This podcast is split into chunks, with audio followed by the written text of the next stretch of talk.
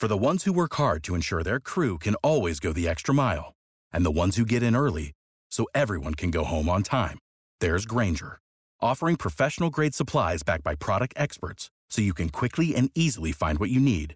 Plus, you can count on access to a committed team ready to go the extra mile for you. Call, clickgrainger.com, or just stop by. Grainger, for the ones who get it done.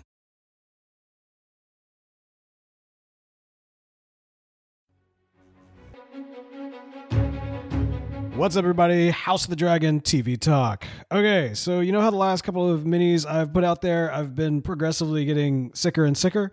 Well, good news is that I'm not as sick as I was before. Bad news is I'm still sick, and worse news, yeah, it's it's Omicron. I got I got the COVID, y'all. I've been doc, ducking and dodging COVID for the last like two years, as if you know I owed it money or something. But no, no, it finally got me. Whew, and it's been a doozy. Listen, get vaccinated, get boosted. Don't drag your feet to get boosted like I did. It's not fun. Hey, speaking of not fun, guess who had a really bad time at a wedding last night?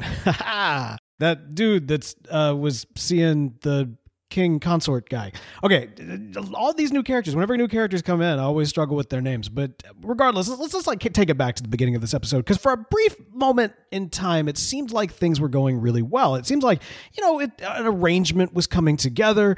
Uh, you know, Rhaenyra was like, "Hey, I got to marry this guy for political terms. I understand that. It's going to be fine." And then lo and behold, that dude is not necessarily too terribly pleased about the arrangement, but he also understands that it's a, you know, a necessity for the good of their kingdoms and for peace and and you know, strength and yada yada yada. It's politics. It's all it's all politics, the politics of marriage that is Game of Thrones.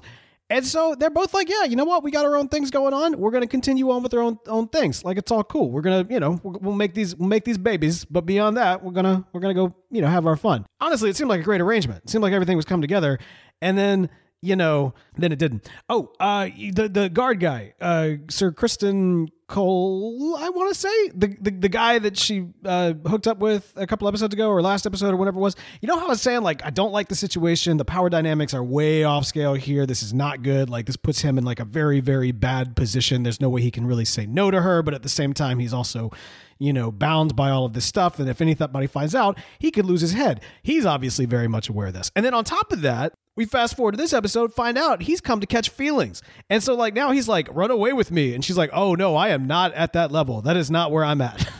like, I'm, I'm not in that, like, oh, I just wish someone would whisk me away. She's like, no, I'm making like political moves here. But I mean, we can still keep doing this. And he's like, what? No, because at that point, he's not trying to be like a hookup fling side dude. He wants he wants a life. He wants, you know, he's like, hey, if I'm gonna like forsake my vows as a knight and everything, I want to like start a new life and live free and not have to worry about the kind of, you know, oppressive shame that I'm to have to deal with for, you know, our relationship, even for what we, it's been so far.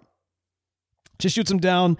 Uh, he's very upset. He's very wound up. Obviously, this kind of comes into play where the queen starts questioning him, thinking that he's she's trying to expose Rhaenyra for hooking up with her uncle. Come to find out that's not the case; that it was actually with him. But this is still this is still knowledge. This is still something, right? Like she is not pleased about the fact that her dad is leaving, even though she should have seen that this was coming one way or the other. And you get the sense that maybe that's the final straw in all of this for her. Like we, we start to actually see her taking some agency in her life and in her role in life. And I think it was really when her father's like, yeah, you know what?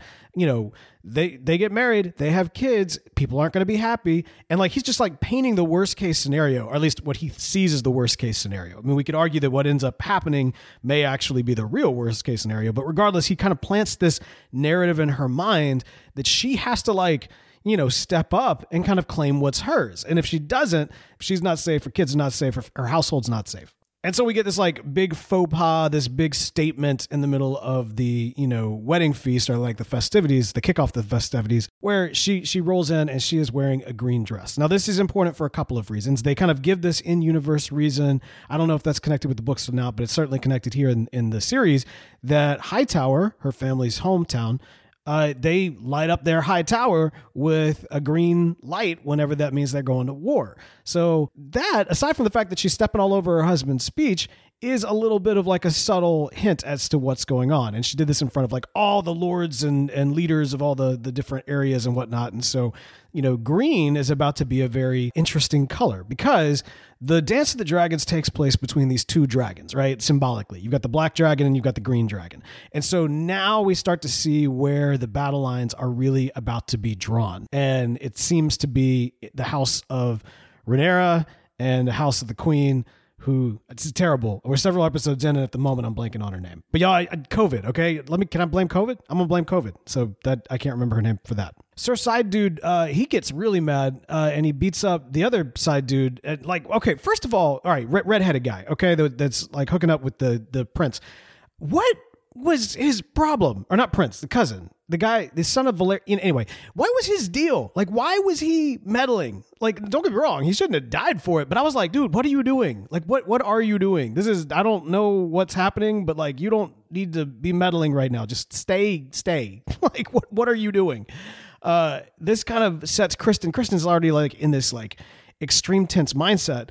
And then like it's like, well, Chris, what are you doing? Like, where is why is this the time and the place for something of this magnitude? And why on earth you see what he just said, even if you perceived it as a threat, which I don't know that it was intended to be, but at the same time, if you do perceive that as a threat, this is just like not the place to do it. Like even the threat itself that you could pull out of his comment wasn't like I'm about to blow up this party right here. It's not about to be like, "Oh, you know, too bad the, you know, bride is eh.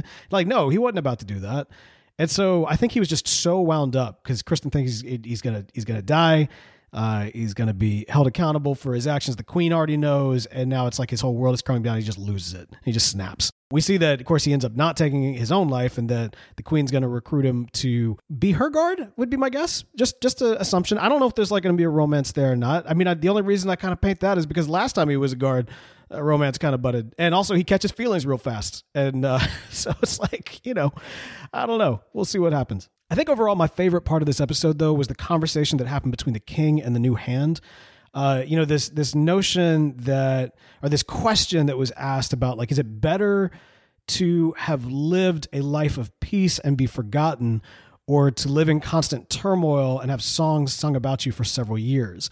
Uh, you know that was that's such a great question. Like like that really rattled in my brain for a couple of hours afterwards like i was like lying in bed still kind of contemplating that question and i think it's one that is worth you know, spending some time exploring within this series as we exit from what has been an era of peace in Westeros into what will be one of like the greatest songs, so to speak, uh, in their own history. I think up until the Song of Ice and Fire, right? Like, so the, the Dance of the Dragons and the Song of Ice and Fire, these are like these two epic songs that exist within this universe. And this one is about to kick off hard with this dude's death. And so it's it's just I don't know. I think it's a fascinating question, and I really liked the contemplation that he was going through as as he was really wrestling with not only his own mortality, because I mean obviously he he knows he's going to die, but really his own legacy, and I think that's that's fascinating. Y'all, that's about all I've got in me to put out right now. Uh, listen, we, uh, you know, if you haven't heard already, we've got a new show on the horizon that Podastery has been producing. Uh, if you want to learn more about that, we want you to sign up to learn more at blackflagpod.com. I'll also put out a promo a little bit later uh, today, if not already, uh, kind of tell you a little bit about it. So, uh, yeah, check that out. And until next time, I'll be back in a flash.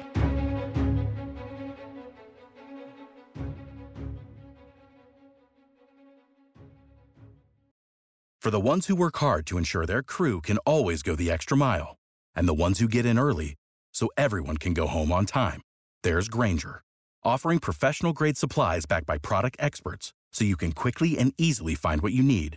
Plus, you can count on access to a committed team ready to go the extra mile for you. Call, clickgrainger.com, or just stop by. Grainger, for the ones who get it done.